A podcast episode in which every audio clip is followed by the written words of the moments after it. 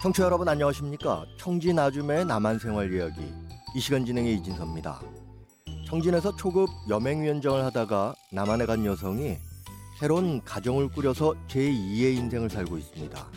이 좌충우돌 실수도 많지만요. 하고 싶은 것 마음껏 하며 산다고 하는데요. 오늘은 또 어떤 얘기를 전해줄지 한번 만나보도록 하겠습니다.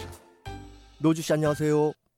네, 안녕하세요. 네, 오늘 어떤 얘기 준비하셨습니까?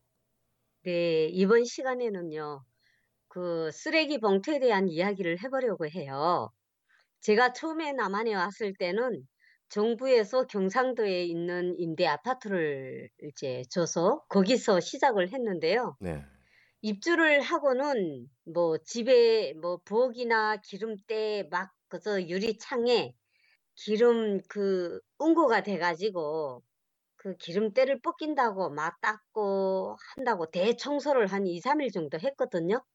지금은 아마 2010년도, 12년도부터는 체계가 다 잘 되어 있어서 도배나 장판, 그리고 집 청소를 깨끗이 다 해놓은 집에 입주를 하지만 제가 올 때 당시에는 너무나도 또 탈북민들이 많이 오다 나니까 미처 청소를 못한 집에 입주를 해서 본인이 다 해야 했었거든요. 어, 그랬군요. 청소를 한 뒤에 나오는 그런 쓰레기는 물건 사올 때 담아왔던 그런 비닐봉지를 차곡차곡 접어서 모아두었다가 그 비닐봉지에다 가득가득 담아서 아파트 쓰레기장에 버리고 올라와고 그랬었거든요. 이제 그렇게 며칠이 지난 어느 날 또 그 쓰레기들이 나오길래 그 쓰레기를 비닐봉지에 담아서 버리고 올라왔는데 한 30분쯤 뒤에 누가 저희 집에 초인종을 누르는 거예요. 어, 뭐 누가 찾아왔다는 얘긴데요. 누굽니까? 문을 열어 보니까 우리 아파트 경비원 아저씨가 웬 비닐봉지를 들고 서서 저에게 쓰레기를 여기다 넣어버리면 어떻게 하냐면서 원성을 높이는 거예요. 뭐 그래서 제가 아저씨 제가 뭐 잘못했다고 욕부터 하시냐고 대물었거든요.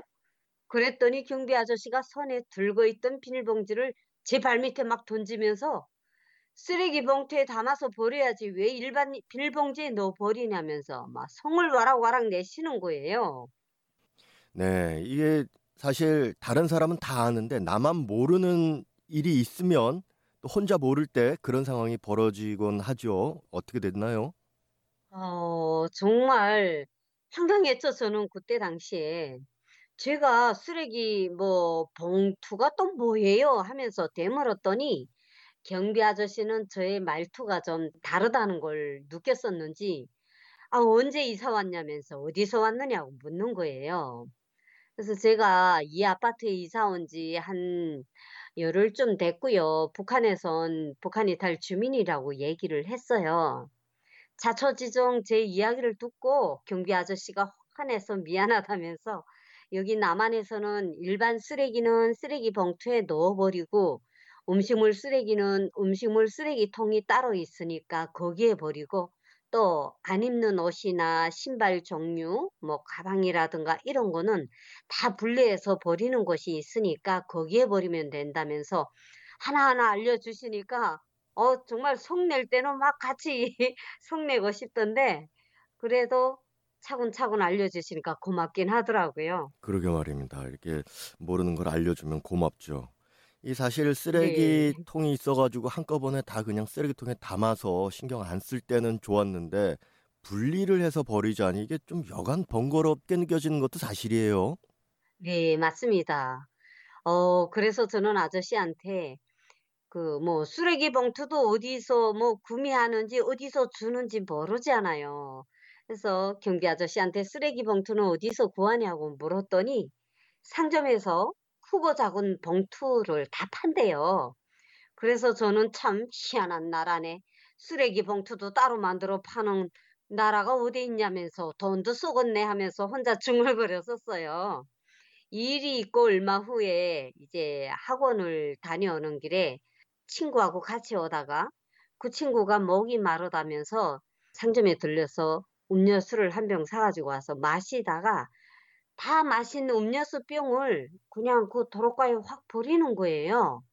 그리고 이제 뭐 몇 걸음을 옮겼는데 파란 조끼를 입은 아저씨가 막 갑자기 저기요, 저기 하면서 부르시는 거예요. 제가 뒤를 돌아보면서 우리를 불렀냐고 가슴에 손을 얹고 그렇게 바라보니까 맞다는 거예요. 어, 그러니까 누가 이제 단속을 하는군요. 아, 그랬었는가 봐요. 처음에 저희는 이제 온지 얼마 안 됐고 하다 나니까 남한 생활에 대해서 잘 모르잖아요. 이제 저희를 부르셨어요 하고 뒤돌아보니까 아저씨가 그 친구가 버린 음료수 병을 들고 막 따라오면서 함부로 길가에 이런 거 버리면 되냐면서 이야기하는 거예요. 그리고 이제 보니까 아저씨는 환경미화원이었어요. 환경 미화원이란 말도 이제 우리 북한 분들한테는 생소하게 들리는 말이지만, 어, 이제 공공 청소를 하는 직업을 가진 사람을 말하거든요. 이제 각 시군 구마다 환경 미화원들이 도로를 쓸고 구석구석 청소를 한답니다. 그 이제 그 환경 미화원 아저씨가 곳곳에 쓰레기 버리는 장소가 다 있으니까 앞으로는 길에다 마구 버리지 말라고 하면서 문화 시민답게 자기가 먹은 병이나 휴지 같은 쓰레기를 꼭 쓰레기 버리는 곳에 버려달라면서 간곡히 부탁을 하시는 거예요. 저는 환경 미화원 아저씨가 말했던 그 문화 시민이라는 그 단어가 정말 제 가슴에 팍 꽂히더라고요. 처음 들어보는 말투였지만 문화 시민이라는 게 정말 아, 좀 슬금하게 저한테는 들렸었어요. 그래서 그런 문화 시민이라는 단어를 곱씹으면서 친구한테 어, 다시는 길거리에 이런 쓰레기를 버리지 말고 쓰레기통에 버리자. 그렇지 않으면 오늘처럼 또 망신당한다 하면서 나만의 의식 수준에 우리 또 국민들이 의식 수준에 그때 또 한 번 놀랐거든요. 아, 그러니까 이제 단속원이 벌금 매기려고 불렀던 게 아니고 거리를 청소하는 네. 분이 아, 이런 거 막 버리면 되냐? 어, 분리수거도 하고 휴지통에 버리고 뭐 이렇게 해야 된다. 점잖게 말씀을 하셨던 거군요. 네, 맞습니다. 정말 북한에서 살 때는 일반 쓰레기는 불을 떼거든요. 다 땔감들이 없고 하다 나니까 불 태워 없애고 그리고 음식물 쓰레기는 조금씩 나오는 거는 집에서 키우는 짐승들이 먹이로 다 쓰고 하다 나니까 뭐 쓰레기 봉투라는 단어도 없었고요. 음식물 쓰레기 뭐 이런 것도 없었거든요. 모든 것이 귀하고 버릴 것이 없었으니까 당연히 뭐 이런 쓰레기 봉투 이런 그 단어 자체도 없었거든요. 그래서 저도 집에 와서 곰곰이 생각해 보면서 '아 내가 이상한 건가? 아니면 내가 이상한 나라에서 살고 있는 걸까?' 정말 별의별 생각이 다 나는 거예요. 네. 그렇게 한 달 정도 살다 보니까 새벽이면 환경미화원 차가 와서 일반 쓰레기를 마을마다 동마다 구석구석 돌면서 다 수거해 가는 거예요. 그리고 쓰레기도 얼마나 많이 나오는지 정말 여기서는 물병이나 마시는 음료수 병이나 깡통 맥주, 술병, 유리 맥주병 이런 거를 소재에 따라서 모두 분리해서 버려야 되거든요. 또 분리하지 않고 버리면 벌금을 내야 되거든요. 네.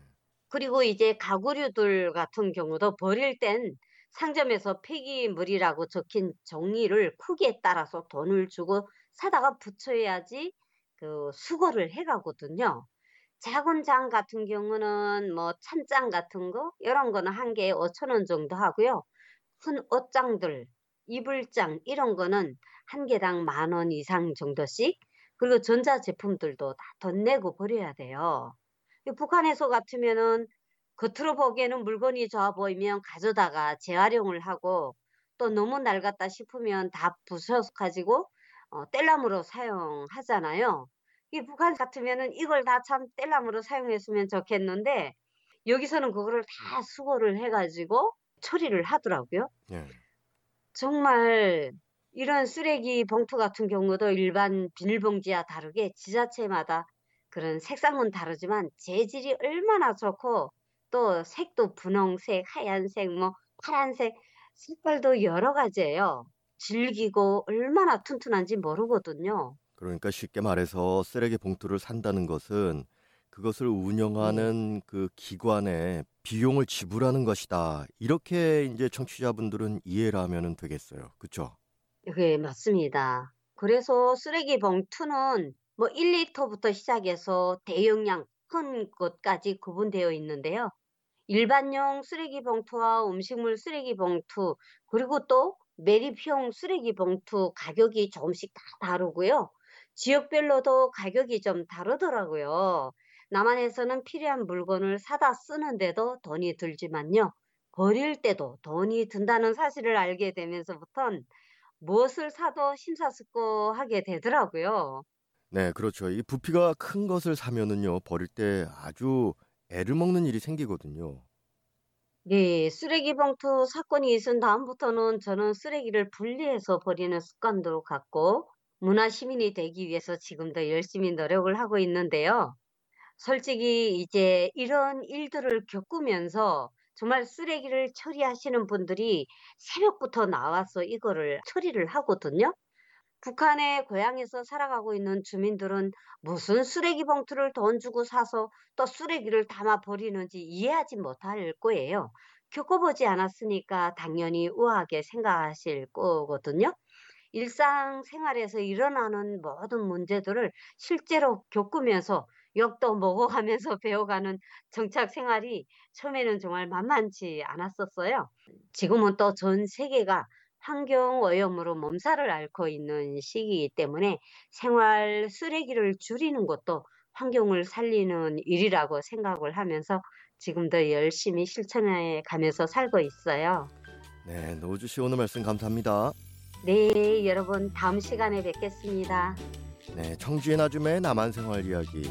오늘은 쓰레기 봉투에 관한 이야기 전해드렸습니다. 지금까지 진행에는 RFA 자유아시아 방송 이진섭입니다. 고맙습니다.